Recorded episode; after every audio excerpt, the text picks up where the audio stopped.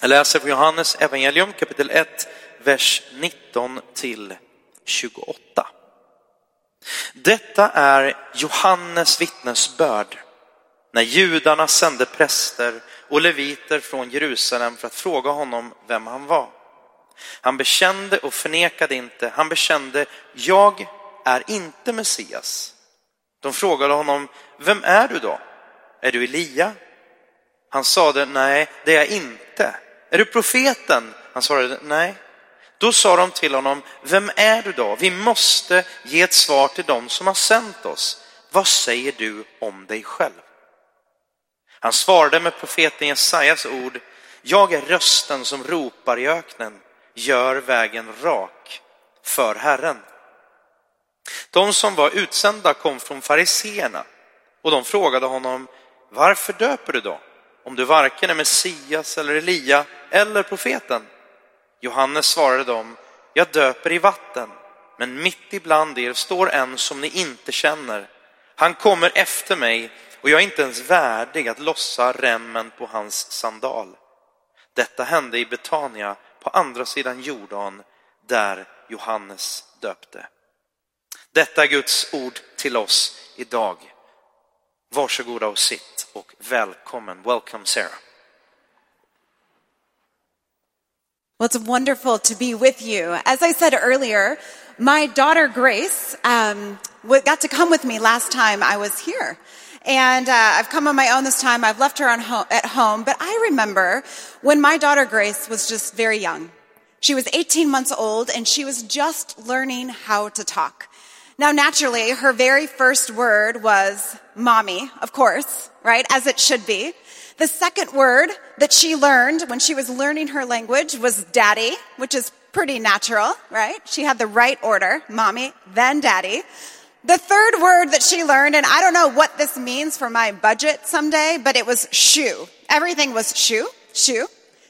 And I remember that it was interesting to me that the name that she heard the most was the name that she had the hardest time learning.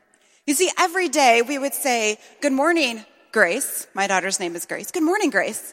Say thank you, Grace. Say please, Grace. Pick up your toys, Grace. Let's go over here, Grace. She heard her name all the time, but when you would look at her and say, Okay, what's your name? She would go, Mama? No, no, no, no. What's your name? She would say, Daddy. No, what's your name? And one time she actually went, Shoe? No, your name is not Shoe. That's not your name. Can you imagine if she had never learned her name? We'd be in big trouble later on in life. If she showed up to her first day of school and they're taking roll and they say, is Grace Zasky present? And she goes, no, my name is mommy, right? We'd have problems. If she showed up to her first job interview and somebody comes out and says, the boss is ready to see Grace Zasky. Is she in this room? And she goes, no, but my name is Shoe. Like there would be really big issues if this girl had never learned her name. Thankfully, she has matured beyond that point and she now knows what her name is. But as she got older, we had a different problem. She figured out who she was, but she wasn't exactly sure what she was supposed to do. You see, my daughter is six years younger, about 60 pounds lighter, and about two feet shorter than her older brother, Caleb. And all the time, she wants to be Caleb. She wants to do what he's doing and go where he's going. She cries because he can reach the cereal cabinet and she can't. She cries because he gets to stay up until nine and she has to go to bed at eight. She cries because he gets three scoops of ice cream and she only gets two. She wants to do what he's doing. She wants to ride the bike and she can only ride the scooter. She wants to be her brother, but the problem is she isn't. She is not him. And sometimes she's so focused on wanting to live his life and do what he's doing that she fails to live her own. And just like a car can turn into the wrong lane of a traffic, it's almost as if at certain moments she's living her life in the wrong lane, focusing more on what he's doing and not on what she is doing. And I think in a similar way, as we look at our lives this morning, as we open up scripture, I think we always have this temptation that there is always the temptation in our life as we seek to follow in the way of Jesus to answer to the wrong name and to live our life in the wrong lane. And here's what I mean. In Galatians 6 9, it says this Let us not become weary in doing good, for at the proper time we will reap a harvest if we do not give up. This is God's promise for you this morning. This is God's promise for this church, for this service this morning, that our harvest will be reaped if we do not give up, that God will show up and he will do incredible things through you as his church, as his hand and feet. But that's with one caveat. As long as we don't become weary. As long as we don't become weary. There will be a harvest in your marriage and in your family and what you're doing in your workplace and in this church if we don't become weary. But you know what I think makes us weary a lot of times as individuals? I think what makes us weary is the same two things that frustrated my daughter to no end. I think we become weary when we don't know our name. We don't know who God has called us to be. And I think we grow weary and disheartened when we don't know our lane. We don't know our calling. We don't know where God is leading us and what unique role he wants to play through our lives. And I think we see this play out time and time and time again. As a counselor, people would come to me and they would talk to me about their marriages. And so often they would lead with lines like this. Well, my parents got divorced and my grandparents got divorced and things are not going well. So I guess we are going to get divorced too. And I would say that's not your name. Your name does not have to be divorced just because that is what has been said to you. I'd have people come in and they would say, well, my parents didn't love me well and now I don't know how to parent and love my children well. And I'm like, your name is not unlovable. Your name is not bad parent. People would come in and they would talk to me about their life and what is going on. And they would say, well, they were depressed and I'm going through a difficult season. So I guess this is depression is just going to be my name. And that's not their name. It's not the name that God has given and it's not the future that he has ordained for them. Sometimes people would come into the office and they would go and they would talk about their marriage and they'd be like, well, if only we had a relationship like them over there. They look happy. They look su- successful. They look like everything is going well. I wish I was more like that, but that wasn't their lane to run in. And they were getting distracted looking at somebody else. They would do this in their parenting and they'd say, if only, if only my adult children could look like their adult children. Their adult children turned out this way and mine are making bad decisions in their life. But that's not your lane. It's not the story that God has assigned to you. They look at their work life and they say, if only my career could be like their career. But that's not your lane. You see, all the time we have the temptation to carry the wrong name and to walk in the wrong lane. And my question for us this morning is it possible that you have grown weary because of that? Is it possible that you are believing some names about yourself that are simply not true? And it is creating weariness and heaviness in your soul. Is it possible that you have walked into this room burdened and heavy laden because you are trying to run a race in a lane that is not yours to run in? And the striving and the energy that you are using to try and live in a certain way is weighing you down. Is it possible that you are growing weary because of that? I think this was the temptation that we saw in our scripture reading earlier. In this important man named John, that before Jesus came, it was prophesied that one would come to simply prepare the way for Jesus. But in order for him to fulfill the purpose and plan that God had on his life, he had to pass the test of knowing his name. In John 1 verse 19 we read, Now this was John's testimony when the Jewish leaders in Jerusalem sent priests and Levites to ask him who he was. He did not fail to confess, but confessed freely, I am not the Messiah. They asked him, then who are you? Are you Elijah? He said, I am not. Are you the prophet? He answered, no. Finally, they said, who are you? Give us an answer to take back to those who sent us. What do you say about yourself? What do you say about yourself? You see, John was stirring up a bit of commotion. This odd man out in the wilderness baptizing people. And not just any people, but he was actually asking Jewish people to be baptized. This type of baptism was reserved for Gentiles who wanted to convert in to Judaism. So it would have been crazy for him to look at the, uh, the religious elites, the rulers, the people who had it all together and be like, yeah, you, you need to walk through the same type of baptism that these Gentiles converting into Judaism would have to walk through. And it's almost as if they're coming to John and saying, well, then who are you? Who are you to tell us that we need to be baptized, you better make it good. You better be someone good. Have you ever felt the pressure to be more than you actually are? Have you ever felt the pressure to be someone who maybe you're not, but you want to so badly because it would justify yourself in somebody else's sight? And so they say, Are you the Messiah? And he says, No. Well, are you Elijah? No.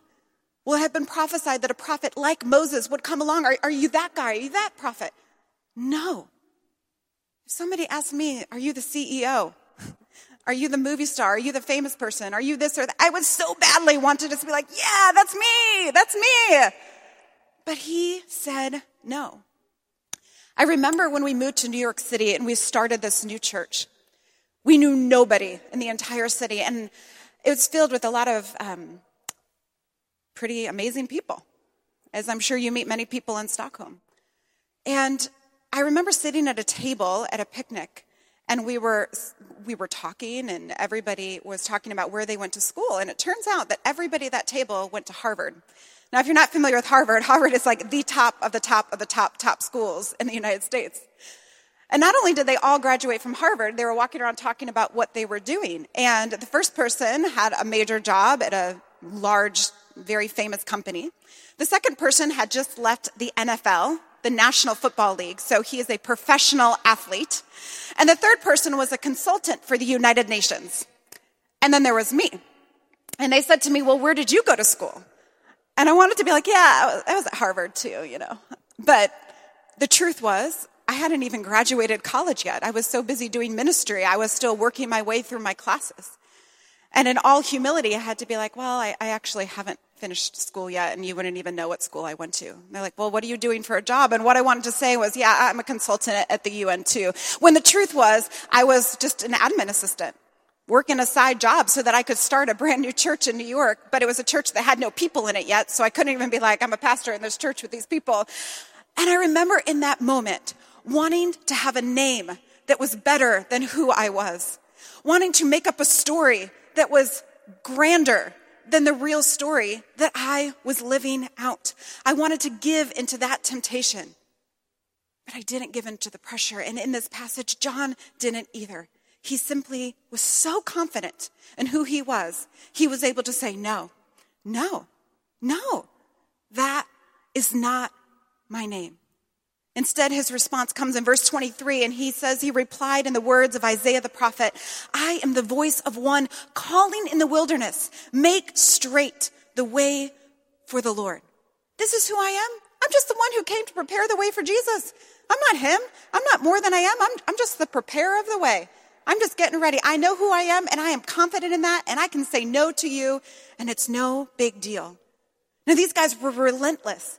They didn't stop questioning him. It says that they continued to ask questions. They said, Well, why then do you baptize if you are not Messiah, nor Elijah, nor the prophet? And he says, I baptize with water. But among you stands one you do not know. He is the one who comes after me, the straps of whose sandals I am not worthy to untie. And they're saying, okay, all right. Well, if you are not those people, then who do you think you are? Who are you then to be out here baptizing? And isn't that the way that the enemy seeks to work in our lives and cause us to grow weary and dishearten us and destroy our souls? Constantly trying to build us up to be more than we are. And when we do not give into that temptation of pride, trying to tear us down to get us believe that we are less than we are, that we shouldn't be doing what we're doing, trying to build us up or tear us down. And can I tell you, each one creates weariness when you are believing a wrong name for your life, whether that's one that is bigger and grander than who you are, or one that is less than who God has created you to be, each one creates weariness in our heart. But confident in his calling, John says, No, this is who I am. No more and no less. Do you know your name?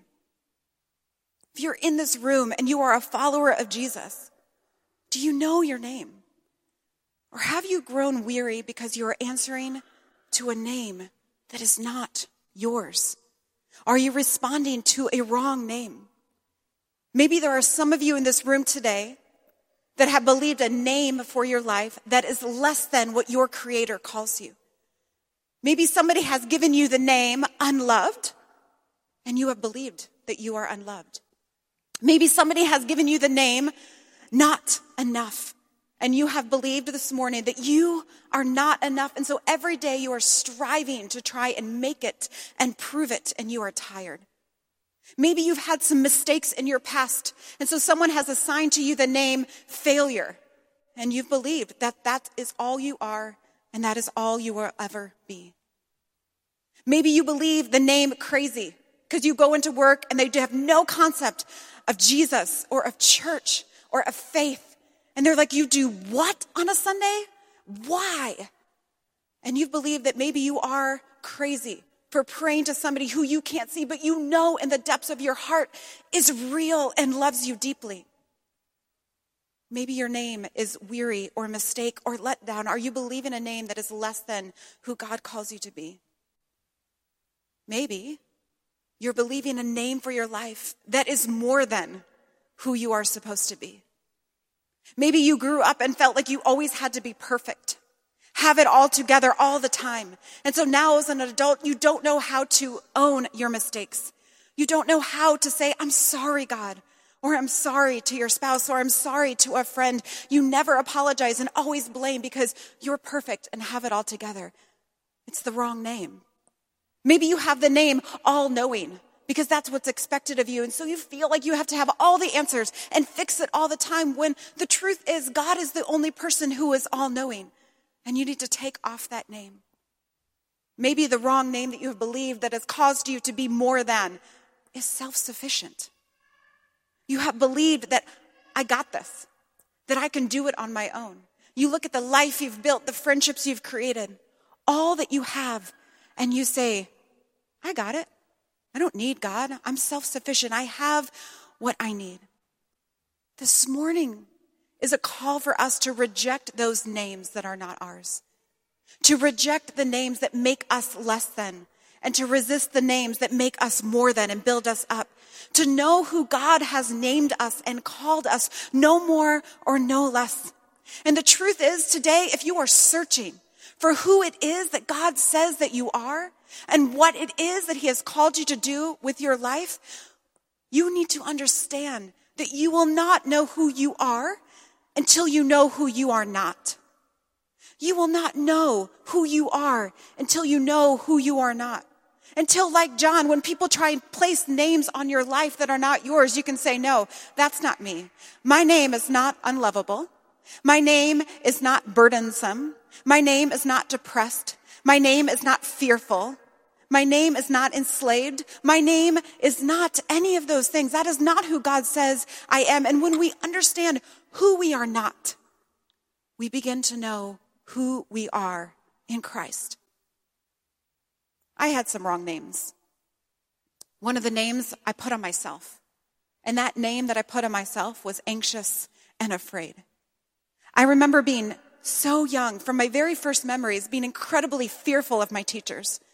Always afraid that I would get it wrong, always afraid that I would mess it up, and so I just remained silent. I remember when I got earlier, one of the first times I felt like I heard God speak to me about what I was supposed to do with my life and involved me getting on a plane and moving to England to serve in a church, to work in the public schools. And I remember fear and anxiety gripping my life. How will I leave my family? How will I make friends? Am I good enough? Can I do this?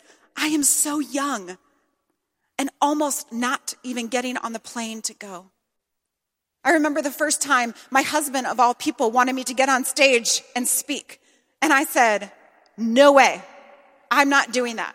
Why am I not getting up and speaking? Because my name, my name is anxious. My name is afraid. People who deal with fear don't get up and talk in front of people. And there had to come a time in my life where I said, That is not my name. My name is no longer afraid. My name is no longer anxious one. Because as long as I wore that name, I would never step forward in faith. I wonder for you today, what are the areas of your life where you need to stand up on the inside with the audacity and courage of John to say, no, that is not me. That is not who I am. I really wish as we live this life, as we seek to follow Jesus day in and day out, I wish that wrong names were the only thing that could cause us to grow weary in our heart. I wish it were so. But I think this other idea of wrong lanes or living our life in the wrong lane can also be something that disheartens us. You see, John was tempted by both things. John went on to baptize Jesus, and then Jesus goes in the wilderness and he's tempted, and then he comes and he begins to start his public ministry. And there's a period of time where the ministry of Jesus overlaps with the ministry of John. And during this time, we read this. A couple chapters later, in John chapter 3, it says this An argument developed between some of John's disciples and a certain Jew over the matter of ceremonial washing. They came to John and said to him, Rabbi, that man who was with you on the other side of the Jordan, the one you testified about, look, he is baptizing and everyone is going to him. What happened? John's disciples became envious of Jesus. They became disgruntled and they wanted to pass on their offense to John and say, John, look, everybody's going to Jesus to baptize. Everybody's going to him. Isn't this a problem? And what does John do? Does he get all disgruntled and be like, "Oh yeah, yeah, I'm going to go get them back. Yeah, that's my job. I want I want what he has." No, instead, John simply says in verse 27, a, pers- a person can only receive what is given them from heaven. A person can only receive what is given them from heaven. I am not the Messiah, but am sent ahead of him. Listen, if people in your life don't distract you by trying to give you the wrong name, they can distract you by trying to get you to turn your head over your shoulder and compare yourself with someone else and live your life in the wrong lane. John was simply the preparer of the way of Jesus, and instead, the people around him wanted him to compete with Jesus, and he was not having it. He said, I can only receive what's been given to me. I can only live the life that has been given to me. I can only respond to the call that's been given to me. And he was clear on his mission and his calling. I remember one day in New York, a box arrived in my mailbox, and it was mysterious because it had my address, but somebody else's name. And there was no return sender. So I, I, I actually didn't even see that it wasn't my name because when you get mail, I don't know about you, I don't look at the name, I just open it. It came to my mailbox. So I open this package and I really quickly see some beautiful stemware and a, a package of clothing that was happened to be from one of my favorite clothing stores. And I was like, who would send me stemware, like crystal glasses, and an outfit from a store that I really like? And then I close the box and I quickly see it's my address, but not my name. So I, I was like, I'm a Christian, I can't steal. so I go downstairs to the front desk and I say, hey, this box, it arrived. It came to my address, but it's not for me. It has somebody else's name on the package. And he's like, well, is there a return center? We'll ship it back. No, I, I, don't have a return center. He looks through the database in the system to try and find anybody in my building or in the other buildings that has that name. He goes, I'm sorry, I can't find it. He's like, just keep it. And I was like, I can't just keep it. It's not mine. He's like, there's nothing I can do. There's no one to send it back to. I know no one by that name. Keep the box. So I take it back upstairs and I'm like, oh, okay, well, maybe this is some weird blessing that God is bringing into my life today. And I was very excited until I open the box and I pull out the glasses and it has the names engraved on the glasses John and Lisa. Good. And I look at the piece of clothing from my favorite clothing store, and it's about two sizes too small. Lisa's clothes don't fit Sarah. And I thought to myself, this gift is completely useless. Why? I couldn't receive it because I hadn't been given it. It wasn't my gift to receive. It was John and Lisa's gift to receive. It would have done me no good to drink out of glasses that didn't have my name, to wear clothes that didn't fit me. Yet all the time, this is what we do in our lives. We try and receive gifts that are not ours to receive. We try and run our lives in lanes that is not our lane to run in. We need to get our eyes off of what other people are doing and say, God, what have you called me to?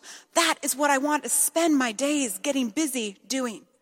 You see comparison and looking over your shoulder at how many people are being baptized over there and who's doing what and who in my department is that. Ju- that comparison will always lead to anxiety. But contentment leads to joy. At the end of that passage, John says, My joy, my joy is now complete. He must become greater. I must become less. And in that contentment, profound joy was found. Are you chasing something that is not yours to have? Are you looking over your shoulder, becoming discontent wanting the gift that God has given someone else instead of saying, God, my hands are wide open. I want what you have for me and only what you have for me because the gift that you give to me is perfect. Are you running your race in the lane that God has assigned for you? Or are you trying to live your life like someone else? There has to be those moments where we step up and we just say, that is not my name. I'm not going to believe what other people say about me. I'm going to believe who God has created me to be. And similarly, when you become weary, you have to take assessment of your life and saying, am I weary and am I tired? Because I want what somebody else has been given. Because I want their life. Because I want their problems and not my problems. And say that is not my lane to run in. I'm going to be content with where God has me today. And so the question for us today then is, well, how do we know? How do we know the name that God has given us? How do we know the lane that He has called us to run in? I love the passage in John where it says that we need to abide in Christ. That when we stay with Jesus and we abide in Him, that He abides in us. He actually says that when we become disconnected from Him, fruitfulness in our life is just not possible. And in Matthew 6 6, Jesus says, When you pray, go to your private room, and when you have shut your door, pray to your Father who is in that secret place. There's this call for us to get away from the noise, to get away from the crowds, to leave the hurry and the busyness and the craziness, the schedule of life aside and to go to that secret place, that quiet place where we shut the door and it is us and Jesus. And that we begin to pray and God promised us to meet us in this place. You see, the secret place where we are one on with God, that is where we are transformed in the depths of our soul. That is where we are changed. That is where we have time to say, that name that I've been carrying around, that is not mine to carry any longer. I'm taking off those names and I'm putting on the names that Christ has called me to be. The secret place, that is where we stop looking over our shoulder at what everybody else is doing and we say, God, what is the gift that you have given to me? Would you help me to receive it? Would you give me eyes to see where you are present? The people who you want me to impart, the people who you want me to love well. Who are the people that you have for me? What does that look like? That is done in the secret place. I love the author David Benner. He says this We come to know God best, not by looking at God exclusively, but by looking at God and then looking at ourselves, and then looking at God and then looking again at ourselves. This is also the way we best come to know ourselves. Both God and self are most fully known in relationship with each other. You see, that is what the secret place is all about. That is what abiding in Christ and spending time in prayer and allowing God to speak to us. That is what it's about. It's a place where we look at God and then look at ourselves and we say, search my heart and know me. Is there anything on the inside of me that doesn't line up with who you say I am and what you have called me to do? If so, God, would you reveal it in this space and would you change my heart? That is what happens in the secret place. And then we look at God again and we look back at ourselves and we say, I am created in your image. Is there any part of me that is not living fully into who you've created me to be?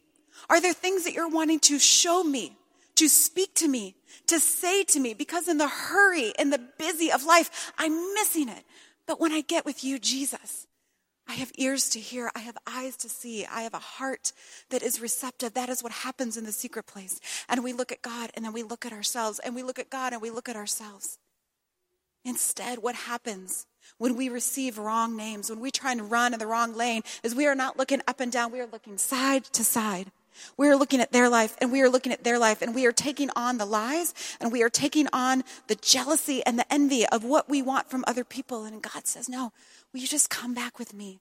Get realigned with me. Spend time with me in the secret place. Abide in me. And I promise to abide in you and you will bear fruit. But apart from me, you can do nothing. And so today, I believe this. I believe that there are enough voices in your life telling you everything that you're not, pulling you down, wearing you down. And very simply today, I want to be the mouthpiece from God to you to remind you of who He says you are. I want to be the one to come and encourage you and remind you as a child of God, as a friend of God, this is what God has to say about you. This is the names that he calls you. This is the lane that he says you are free to run in because I am with you always. I will never leave you and I will never forsake you. And so as we close today, let the words of scripture wash over you. Maybe today, if you're in need of receiving this word and you say, that's me, I am believing names about myself. Maybe your name is fearful. Maybe your name is unloved. Maybe your name is lonely. Maybe your name is failure. I don't know what that wrong name is that is on your life, but you say, I want that off me this morning. Maybe you just need to close your eyes and just even open your hands in front of you as a sign of just saying, God, I want to receive from you in this time who you say that I am. Let it sink into the deepest places of my soul. And so this is your name. Your name is valuable.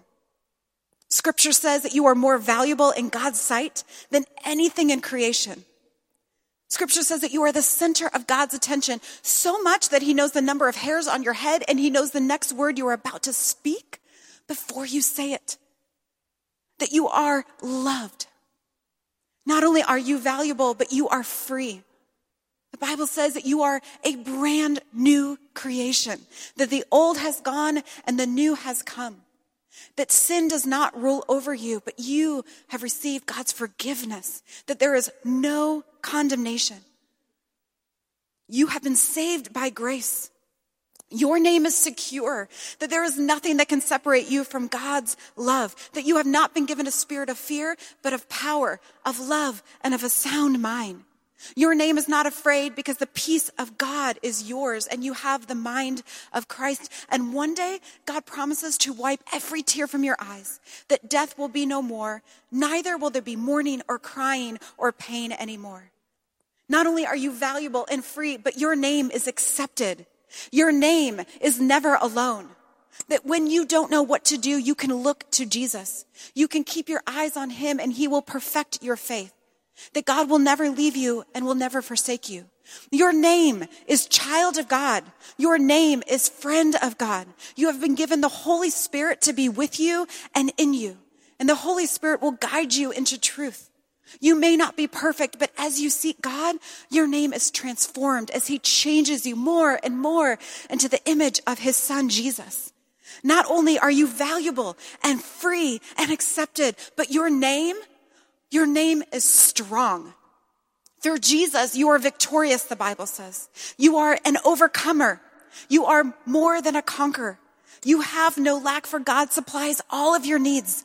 You have been given strength by God to accomplish everything that he has called you to. And not only is your name valuable, not only is your name free, not only is your name accepted and strong, but your name is enough because you were created in God's image. You are called and chosen and blessed by God, the Bible says. You're the light of the world. Yes, even in Stockholm, you are the light of the world, a city on a hill that God trusts you to be his representation to this broken world. That you may not be enough on your own, but in Jesus, the Bible says that you are complete that you are God's masterpiece, that you are fearfully and wonderfully made. Those are your names. That is what God has to say about you. He loves you deeply and profoundly. He believes in you. He has called you and he has chosen you. But today, will you choose to believe it? Will you choose to take off the wrong names? Will you choose to stop looking over your shoulder at all the other people and what they're doing and get out of their lane and say, God, with hands wide open, I receive from you the gift that you've given to me. And I walk forward in confidence, the name you call me and what you have called me to. Let's pray. Father, we thank you for who you are. We thank you that you are a God who desires relationship with us that you are not far off and distant and disinterested in our lives, but you are the God who draws near and desires to have relationship with us. And I pray right now over this room that there are people here who have walked in weary, who, who have walked in burdened, because they have believed things that just are not true about them because they have been trying to compare and live a life that is not theirs to live. Lord, I pray freedom in this room today from those expectations that others have put on them and that they have put on themselves. I pray freedom in their hearts. I pray freedom in their minds, freedom in their relationships, that they would know that they are yours and that you are with them. God, may they hear you cutting through all of the noise to hear your voice speak to them the names of love, accepted, valued, chosen, friend, child of God. I pray this in the powerful name of Jesus.